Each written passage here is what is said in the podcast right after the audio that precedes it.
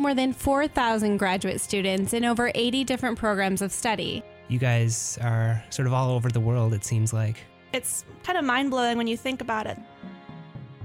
Here on Inspiration Dissemination.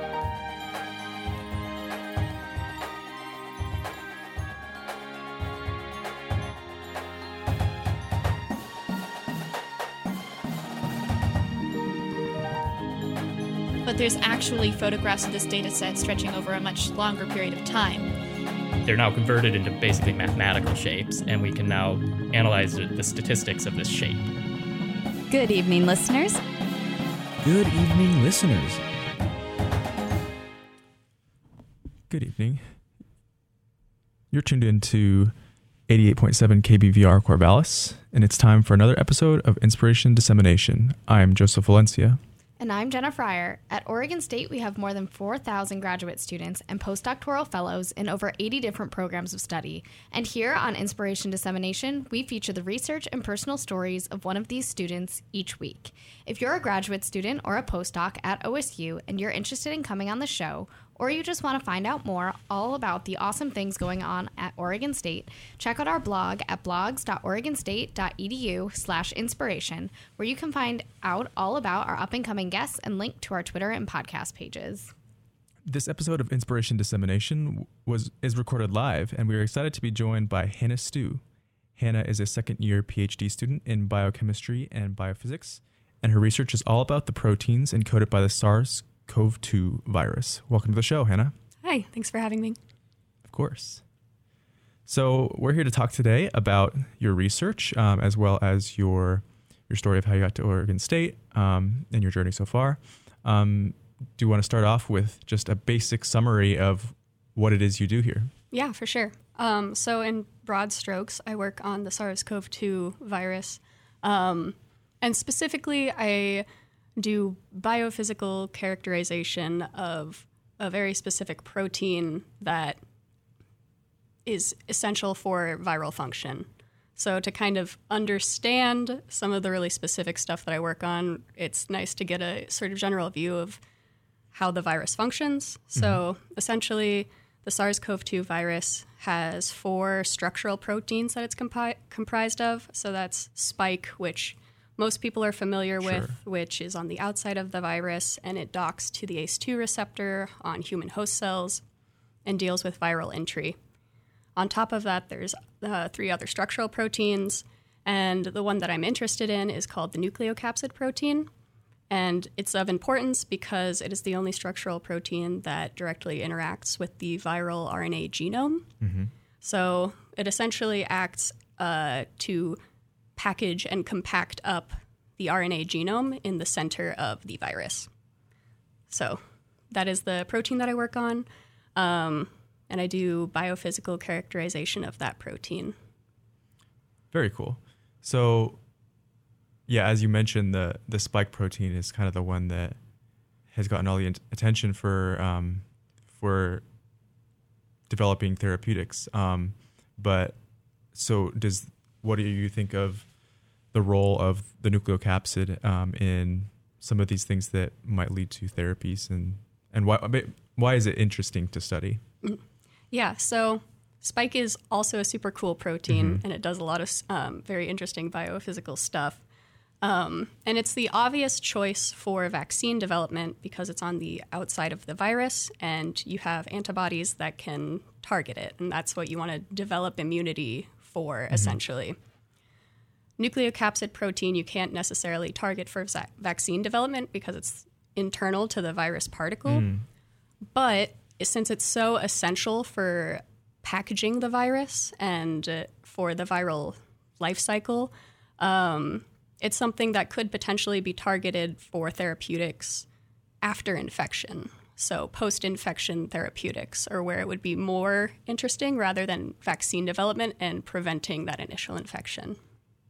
So, you've already gotten sick, maybe you've had a, a breakthrough infection mm-hmm. on your vaccine, how do we treat you after that? This is potentially where this comes into play. Yeah, that would be the the clinical interest mm-hmm. for this protein. So, taking it back a little bit, biophysics is not necessarily something that everyone knows a lot about. Like, biochemistry gets a lot of attention, but biophysics is a little bit out there. So, how would you describe what biophysics is? Yes. Um, so I would say biochemistry and biophysics are deeply intertwined.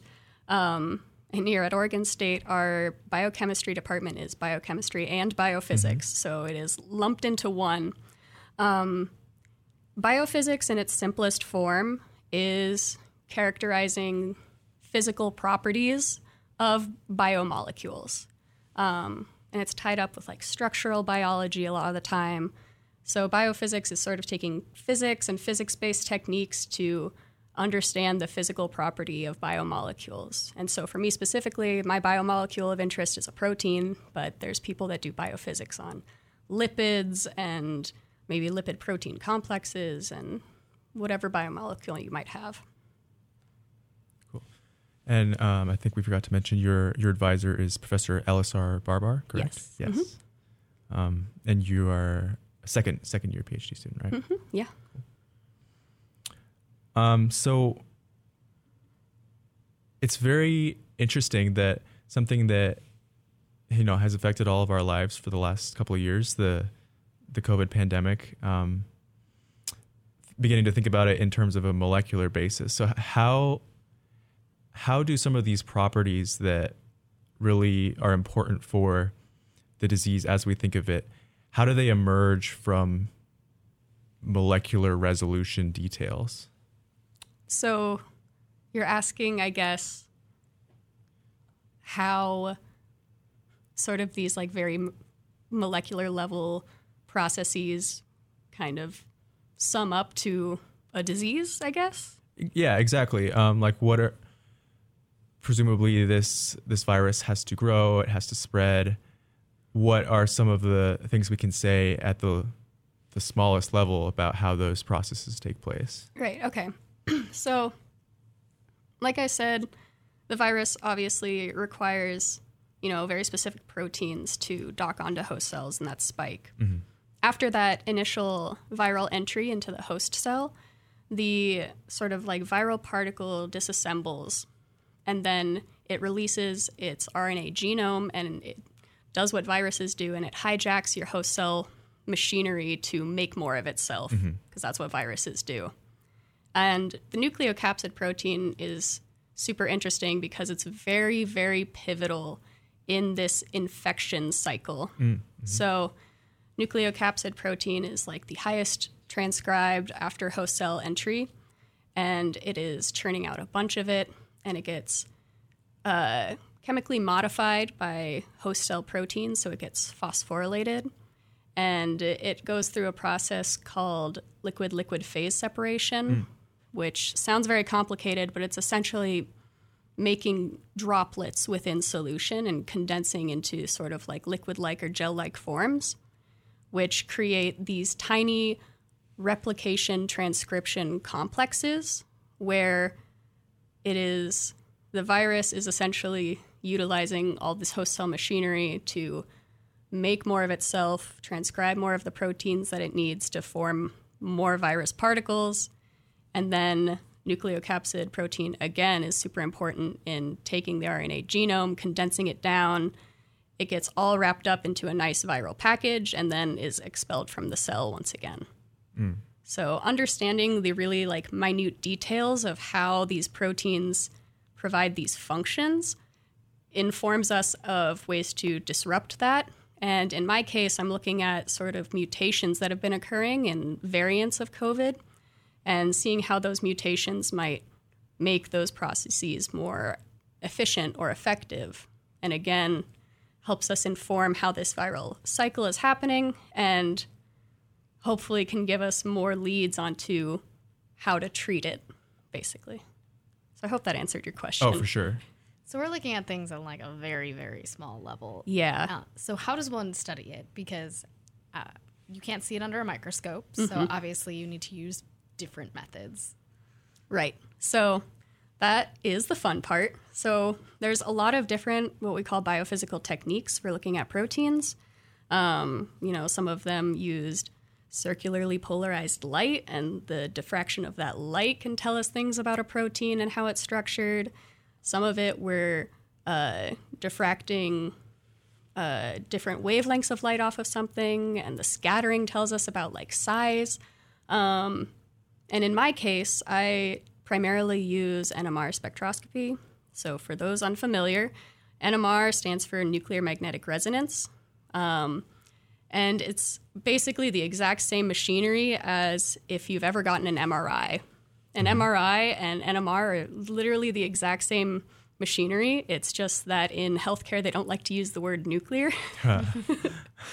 um, but yeah, it's like the same technique. So I'm essentially taking liquid samples of the proteins of interest that I have and putting them in a giant magnet and sort of putting a uniform electromagnetic field around it and perturbing it with a pulse sequence. And I can do many different kinds of experiments that can tell me about how it's moving dynamically, what parts of it are structured and rigid. Um, I can do binding experiments with RNA. Uh, there's a multitude of experiments that you can do with NMR uh, that tell you a lot about proteins.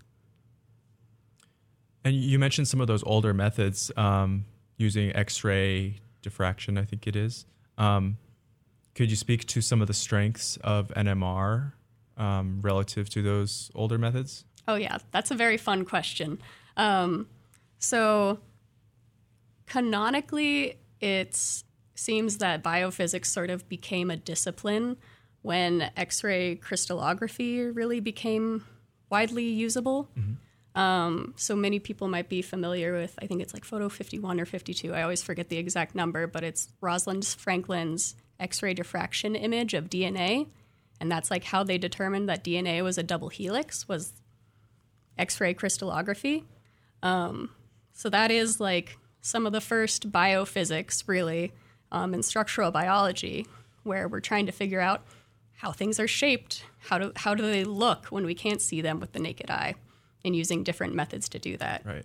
Um, X ray crystallography is a great technique. And when NMR for proteins started to become more accessible and more of a regular technique, people thought, oh, it's going to, you know, replace X ray crystallography. Um, but it really, I would say, hasn't done that. And it's still a very like widely used technique and like very good for very certain things. It is not as good for proteins that don't have a lot of structure. So proteins I work with a lot have a lot. X-ray Of, crystallography is not. yeah, good. yeah, So the proteins I work a lot with are intrinsically disordered. Um, so they don't have like rigid folds to them. So they don't crystallize well, and therefore you can't do X-ray crystallography on them. Um, so NMR is great for those proteins That where it wouldn't be good for X-ray. Um, and really, NMR is great for things like dynamics. So, like how something is flexible and moving, whereas X ray crystallography is not for that. Um, and then, sort of the new frontier of like instrumentation for the field is cryo EM, uh, which sort of solves the like, oh, we can't crystallize a protein problem by uh, vitrifying a sample. So it's like cooled to the point where it's not moving, but it's also not crystallized. Okay. Um, and they're able to do uh, electron microscope imaging of those things to get structures and stuff. Uh, so there's like a whole slew of techniques you can use, and each one has their benefits and downsides. And it really depends on the system you're looking at, and really, one technique doesn't rule them all. Sure. You said a fun fact during your pre interview that I think Oregon State has the largest magnet on the West Coast. Yeah. Oh, yes. Okay. So, plug for the uh, OSU NMR facility. We're great. Um, and shout out to Patrick Reardon, who's the facility director um, and just an incredible mentor for NMR. But yeah, OSU has an 800 megahertz magnet, which is the largest in the state of Oregon. And I think it's the second largest in the Pacific Northwest. I think there's one larger at oh, it's somewhere in San Francisco, but I don't remember. One of the national labs, or I think it's it might be like Stanford Medical Center or something like that. I don't remember exactly. Um, but yeah, we have a big magnet, which is great for biomolecules because you need the extra power. So anyone out there from other places that wants to do biomolecular NMR, this is the place to be. Wow. And so um, there are a couple different types of NMR, right, um, that are relevant for for biomolecules. Yeah. So w- when we talk about different types, NMR, we're looking at very specific nuclei. Um, and, you know, we're sort of probing with electromagnetism specific nuclei of the molecules we're looking at. So, in most organic chemistry classes, when you learn organic chemistry, they have a section on NMR, and you get a spectrum that has like peaks on it and you know the bottom axis says parts per 1000000 and it's usually like hydrogen or proton. Um, and that's essentially tracking the hydrogen molecules for whatever compound you have. What i'm doing is essentially the same thing but i'm doing another dimension of an experiment where I'm also probing the nitrogen nuclei. So, proteins made of amino acids that are primarily composed of carbon, hydrogen, and nitrogen. So, when looking at proteins, you can sort of divide up the information into multi dimensions or multiple axes, where you're looking at the different nuclei and sort of how they relate to each other. What do we do with the carbons? Oh, you can you can also do carbons. So you can do uh, three and four dimensional experiments where you have uh, multiple nuclei or like multiple time domains. So you're splitting up information into a bunch of different dimensions. Okay. But a, a tractable way to do it is to take the two dimensions of hydrogen and nitrogen and sort of look at that as a as a two dimensional space. Yeah. So to sort of visualize this when you're just listening to me here, for all you out there listening to the radio, um, when you do, uh, we'll say, a two dimensional uh, experiment for hydrogen, nitrogen, uh, HSQC experiment is like what we consider like a fingerprint experiment. Um, and it looks sort of like a topographical map when you get it out. So you have these two axes and all of these peaks that have sort of like topographical map sort of intensity, if you can imagine looking at that. Um, and each individual peak is actually corresponding to like an amino acid within the protein chain, which is awesome because we can get like like site specific resolution of what's happening within a protein. So it's really powerful in that sense.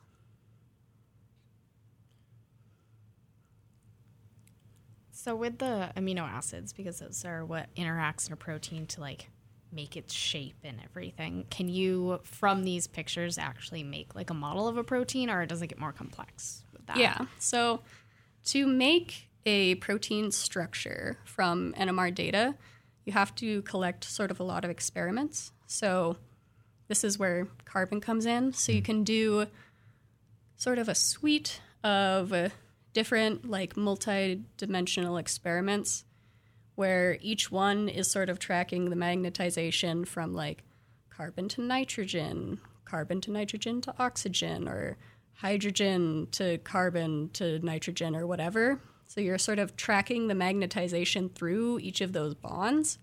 Um, and then from that, someone like me sits down and goes through like all of these peaks and like a Sudoku puzzle pieces together which peaks correspond to which amino acids. Um, and then with some additional uh, experimentation of sort of like which things are close together through space, which things are close together through bonds, you sort of slowly piece together this image of a protein and eventually get you like a complete structure of it. Is there a specific amino acid that has a cooler picture than others? well, let's see. Some some amino acids like show up in the same spot in spectra like over and over again. So like glycines are always in one region, and I love those because I'm like they're there for me. I know exactly where they are. The North Star. Yeah, basically. So you are only in your second year, so obviously many more years of research to go. Yeah. So where do you see like the direction of your research going, or do you see it staying kind of stagnant, or any areas you hope to explore? Um, the great thing about working in COVID research is there. Well, maybe I shouldn't say it's a great thing, but Great the thing. job security of it is there because there's always more mutations to probe for. So, like nucleocapsid protein that I work on is like highly mutated in all of the variants that we've seen, so Delta, Omicron, etc. Um, and there's a lot of research out there that like directly correlates the mutations in nucleocapsid protein with increased virulence. So I have tons of protein uh, mutations to look at to sort of probe for their effects basically so that's like my huge thing right now is looking at different mutations uh, and sort of determining how how does it make it do its job better basically And so it's not just a an image of the or a model image of the protein that you built up. It's actually sort of like a video of like how it can change with different tweaks. Does it ever get to that point? Uh no, so I don't we don't get to a point where we have like a video per se. Um but we can get data that tells us like which regions are generally like more flexible um or which regions might be associating with itself. So like if you have two copies of the same protein and it might be sticking together at one point and forming what we call a dimer, um, you can be able to like see where that's happening um, or if you're gaining or losing structure when you have like some sort of binding interaction or something like that. So we have data that informs us about like flexibility and dynamics but we don't ever really make like videos of that per se. But now i kind of want to. Um, and I, so you, you mentioned that it's a huge sort of space to explore of the possible mutations, possible um, the protein itself. But I, as I understand, you have focused on a smaller stretch of the nucleocapsid. Yeah. So the nucleocapsid protein itself, like the full length protein, uh, forms a, a dimer, a stable dimer, which it, it just means that two copies of the protein stick together at one specific point. Um, so that structure of the protein has like a, a more rigid structural spot where it dimerizes, a sort of loose spaghetti linker region, and then another more structured spot where it binds RNA. So it's kind of like one joining point and then two arms branching off of it that grab onto RNA. Um, and the part that I've been really interested in is this really disordered, not super structured part that like links together the two more structured regions. Um, and it's important for a couple of reasons. It is the site that gets like phosphorylated upon host cell entry, which is a huge part of like the regulation between replicating parts of the virus to packaging the virus. So it's kind of like like a molecular switch in that region.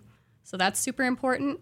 And that region is the part of nucleocapsid protein that has been the most mutated in variants. So all of those mutations are increasing var- or uh, increasing virulence. So trying to figure out how they're doing that and how they're making a virus more efficient is super interesting.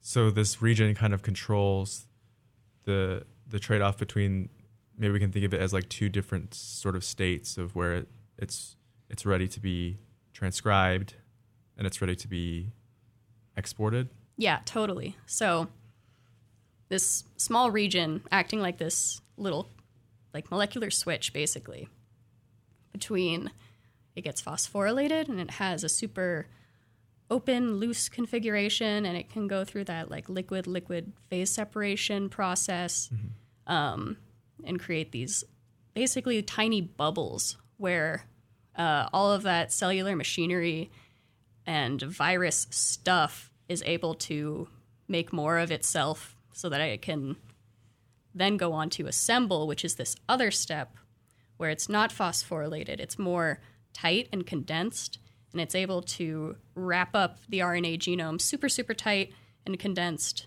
form a fully formed virus particle, and then expel it from the cell. So yeah, it's it's this switch mechanism between those two processes of replication and packaging. And are, are we able to relate those two processes to uh, like higher level aspects of the of the disease, like its severity and its its um, spreadability? Because those Yeah. kind of sound like um, my brain is wanting to draw a connection between ability to create more particles as being about severity or something versus export as being about spread.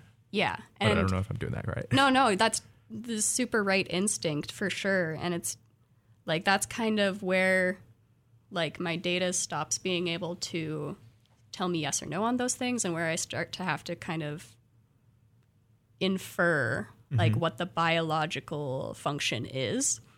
Um, because what my data tells me is yes, absolutely, there's this open and closed configuration. I know that there's differences in RNA binding, and I have like these concrete answers, and I can speculate that that's what's happening inside the cell when they're making the virus. But I have the inclination with you as well of mm-hmm. I think that's probably going to have a lot to do with like how much RNA can it grab? It's binding tighter. Like it, you can make more virus particles. So that's in my mind a reasonable assumption. But I want to be careful and say I don't have the data to right. support that. So it's really like an empirical question of how these mutations kind of affect those properties. yeah. Yeah. So further like virus particle assembly assays would definitely be needed for that, uh, which I might have not have the biosafety level to do. yeah, yeah. This all just shows how big of a puzzle that like solving Yeah. this issue is. It's Yeah. not just like one person can solve all the problems. It's so many different little aspects. Yeah, all of COVID, like there's the epidemiologists, there's virologists, there's people that do like the really small molecular work like me, there's people that do the big level clinical work. Like it's a whole, it's a city. It takes a city. So let's go back into a little bit of your background. Was it your dream to work on a national pandemic causing virus? or Um, I definitely did not expect to work on what I work on now. Uh, and I feel like I sort of happened into it. And I love my research. I love what I do now, but it, it wasn't like what I set out to do. But I don't think I necessarily set out to do anything specifically. Uh, I went to undergrad at Oregon State and I got a biochemistry and molecular biology degree. So after I graduated, I sort of didn't know what I wanted to do. So I got a job working research and development for an industrial hemp and CBD company. So I was doing uh, like cannabinoid chemistry, basically. Um, and at the time, I thought that was something I wanted to do because I thought I was going to go into like natural products research eventually. Um, and then a pandemic happened. uh, and I think, like a lot of people, I thought, well, now's the time to start applying to grad school uh, because there's not much else to do. Yeah. Um, and I reached out to a former professor here at Oregon State and I said, I'd love a letter of recommendation. I'm going to start applying to grad schools. And she said, Oh, yeah, that's great. Definitely we'll do that. Also, would you like a job? We're doing COVID research. um, so I came back to Oregon State, started uh, working as a tech, just a lab tech, working on this COVID research, uh, and eventually got persuaded to just come to grad school here. Well, well, you were already here. I was already here. It just made sense. uh, but it's been it's been good. How, so a lot of us sometimes in, our, in your PhD, you have to. It's difficult to explain the specifics of how your research relates to the general public, but in your case, it's it's very very apparent, I think, to everybody. So Yeah. how does that feel? Um, it's. I feel like people definitely ask me a lot more questions when they know what I work on, um, and sometimes they ask me questions way out of the scope of what I'm qualified to answer. Because, like like I said before, COVID research is like epidemiologists and virologists and all sorts of people. So, like, when my parents ask me about like very specific COVID stuff, I might not necessarily know the answer because it's not directly related to like protein level information, let's say.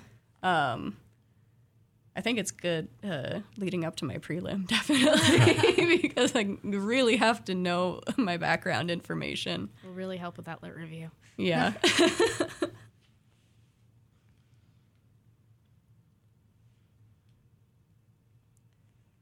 So yeah, um, yeah, as we as we mentioned, um, some of the the motivation for for this is is to think about how these properties could affect therapies. Um, so how do you foresee the next couple years? You know, assuming that there's going to be mutations, um, assuming that it will still be with us for a while. Um, how do you think that will change your research, and what do you foresee for sort of the landscape of like what these kinds of studies could contribute to understanding it? Yeah. So I think my dream for like how my research would have a bigger impact would be uh, like eventually finding something, hopefully like some sort of small molecule or compound or drug that we could get to, let's say, inhibit nucleocapsid binding to like crucial binding partners or even to the RNA genome. So in theory, if you had good drug delivery, you could have a therapeutic for people who have been infected, um, especially like really high risk people, um, and be able to disrupt the virus from being able to form itself. So you wouldn't have proliferation of the virus within the body.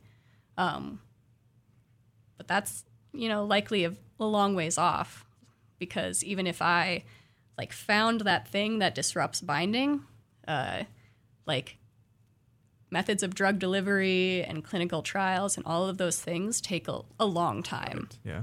But science is a lot slower process than I think a lot of people realize. Yeah. Yeah.